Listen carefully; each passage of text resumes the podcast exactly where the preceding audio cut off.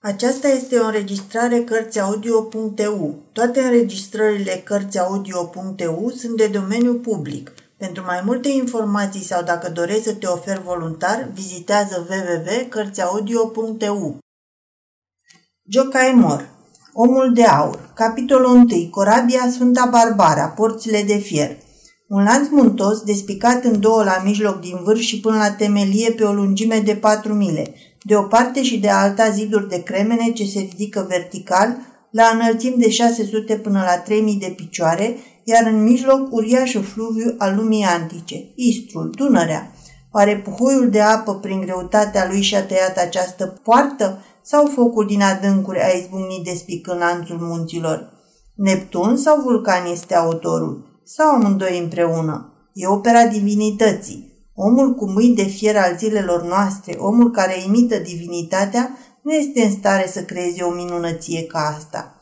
Scoicile de mare împrăștiate pe vârful muntelui Frusca Gora, fosilele din peștera veterani, fosilele ale reptilelor ce au locuit cândva în fundul mărilor, ne arată urmele mâinilor primului zeu, ale lui Neptun. Despre celălalt zeu ne vorbesc stâncile de bazalt ale detunatei, despre al treilea, despre omul cu mâini de fier, vorbește scobitura aceea lungă tăiată în stâncă, șoseaua cu boltă, vorbesc ruinele unui oraș uriaș pod de piatră, o placă comemorativă sculptată în stâncă a idoma unui basorelief și șgheabul la de 100 de picioare tăiat în mijlocul albiei, șgheab prin care pot să treacă vasele mai mari.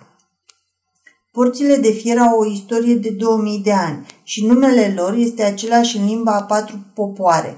Parcă te apropii de un templu construit de uriași, un templu cu stâlpi și coloane formate de stânci înalte ca niște turnuri, pe marginile cărora se înalță figuri de coloși ciudați, coloși în care închipuirea vede statui de sfinți.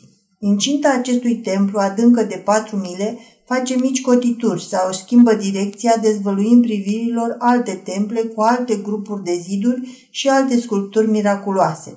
Într-un loc, zidul e neted ca granitul șlefuit, brăzdat de vine roșii și albe, slove mistice ale zeilor. În alt loc, poala muntelui e roș ruginie, parcă ar fi într-adevăr de fier. Aici colo, straturile oblice de granit dezvăluie parcă un îndrăznesc sistem de construcții folosit de titani. La cotitura următoare te întâmpină porticul unui templu gotic cu turnuri înalte și ascuțite, cu stâlpi de bazalt zvelți și deși. În mijlocul peretelui fumuriu, aici colo licărește câte o pată galben aurie, parcă ar fi capacul chivotului legii. Acolo înflorește sulful, floarea de minereu. Dar zidurile sunt împodobite și cu flori vii, de muchiile și din crăpăturile stâncilor atârnă ghirlande verzi ca niște coroane așezate de mâini pioase. E frunzișul brazilor și al arborilor uriași, a căror masă compactă și întunecată, ezmălțuită și colo de lanțul tufelor îngălbenite și înroșite de bruma toamnei.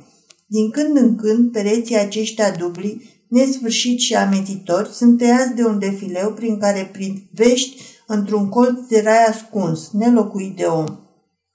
În întunericul acesta ce dăinuie și ziua, deoarece printre pereții de stâncă plutește o umbră adâncă și mohorâtă, valea scăldată în soare zâmbește ca o priveliște de bast în care o adevărată pădure de viță sălbatică, cu boabe mici și roșii, colorează arborii acoperiți de frunzele lor pestrițe ca de un covor.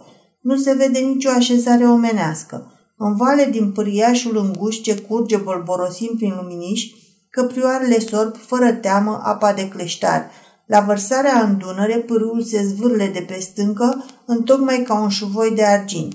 Mii și mii de oameni trec pe lângă valea aceasta și se gândesc, oare ce se ascunde în fundul ei? După câteva clipe, valea rămâne în urmă și te întâmpină alte priveliște, alt templu mai mare decât cel pe care l-ai depășit, mai amenințător. Cele două ziduri se apropie atât de mult încât distanța dintre ele e abia de 140 de stânjeni, iar înălțimea lor trece de 3000 de picioare.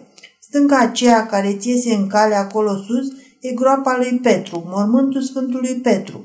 În stânga și în dreapta, în stânga și în dreapta ei, statuile acelea uriașe cioplite în stângă sunt doi apostoli, și lui, iar acolo jos, între cele două ziduri, curge Dunărea în albia de piatră. Marele și bătrânul Fluviu obișnuit să curgă maestos și calm prin întinsa pustă maghiară într-o albie, lată de o mie de stânjeni, obișnuit să fie alintat de sălcile care de pe maluri se apleagă deasupra ei, obișnuit să se reverse dând câte o raită prin câmpiile smălțate de flori și să pălăvrăgească cu morile care psalmodiază abia auzit, simțindu-se dintr-o dată gătuit într-o strâmtoare de stâncă lată abia de 140 de stânjeni. O, cu ce furie sălbatică se repede să o străpungă! Cei care au plutit pe fluviu până aici nu-l mai recunosc. Uriașul cărunt se schimbă pe neașteptate într-un erou tânăr și aprig și valurile lui saltă, zburdă pe deasupra albiei stân- stâncoase. Din loc în loc, câte un grup uriaș de stânci se ridică în mijlocul albiei ca un altar al groazei. Așa e uriașul babagai, coroana de stâncă a cazanelor. Dar cu o furie de nedescris, fluviul asediază tot. Își provălește apele peste ele, formează vârtejuri adânci în spatele lor, sapă găvane fără fund în albia de cremene și apoi se avântă la vale, tunând și plescăind peste treptele de piatră care se întinde a curmezișul de la o stâncă la alta. În unele locuri, uriașul fluviu a sfărmat bariera care i-a stat în cale și se revarsă spumegând peste stâncile fărămițate. În alte locuri, izbindu-se de zidul de cremene al strâmtorii, își scobește un locaș și își îngroapă apele veșnic spumegânde sub steiul ce se apleacă deasupra ei. Pe alocuri, în spatele stâncilor care se țin zdravă în fața șuvoaielor, fluviul a ridicat ostroabe, noi formații de pământ care nu pot fi găsite pe nicio hartă veche. Aceste insule acoperite de arbu și tufe sălbatice nu aparțin niciunui stat, nici celui maghiar, nici celui turc, nici celui sârb. Este țara nimănui, pământ în afara lumii și fără nume, unde nu există impozite și nu se cunosc stăpâni. În alte părți, fluviul a măcinat insulele, le-a înghițit cu tufe, cu păduri și cu colibe, cu tot, ștergându-le de pe hartă. Stâncile și ostroavele despart în mai multe brațe fluviul, care între Ogradina și Plavisovița își năpustește apele cu o viteză de 10 mile pe oră. Corăbierii trebuie să cunoască toate aceste brațe înguste, căci mâinile de fier ale omului n-au tăiat decât un singur șgheab în stâncă, un canal prin care pot trece corăbile mai mari, în timp ce pe lângă țări nu se pot strecura decât vase mici. De-a lungul insulelor mai mărunte, printre îngustele brațe ale uriașului încătușat, măreața opera naturii este întreruptă de construcții ciudate făcute de mâna omului. Două rânduri de piloni din bușteni groși în formă de V, cu deschizătura căscată în josul apei. Acestea sunt capcanele pentru moruni. Oaspeții vin în îndepărtata, din îndepărtata mare, înnoată în susul apei, lăsându-și capul scărpinat de șuvoaie din pricina paraziților care îi gâdilă și în acest fel ajung în capcană.